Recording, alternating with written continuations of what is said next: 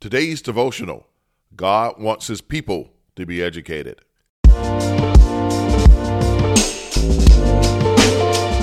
Second Timothy 2:15 tells us that we should study and show God that we understand the truth.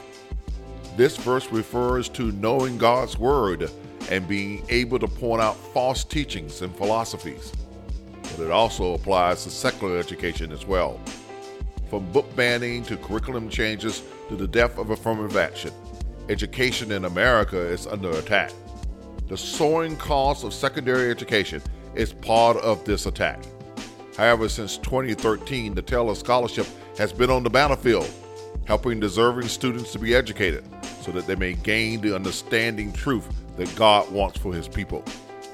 You can make educational dreams come true by giving to the Taylor Scholarship.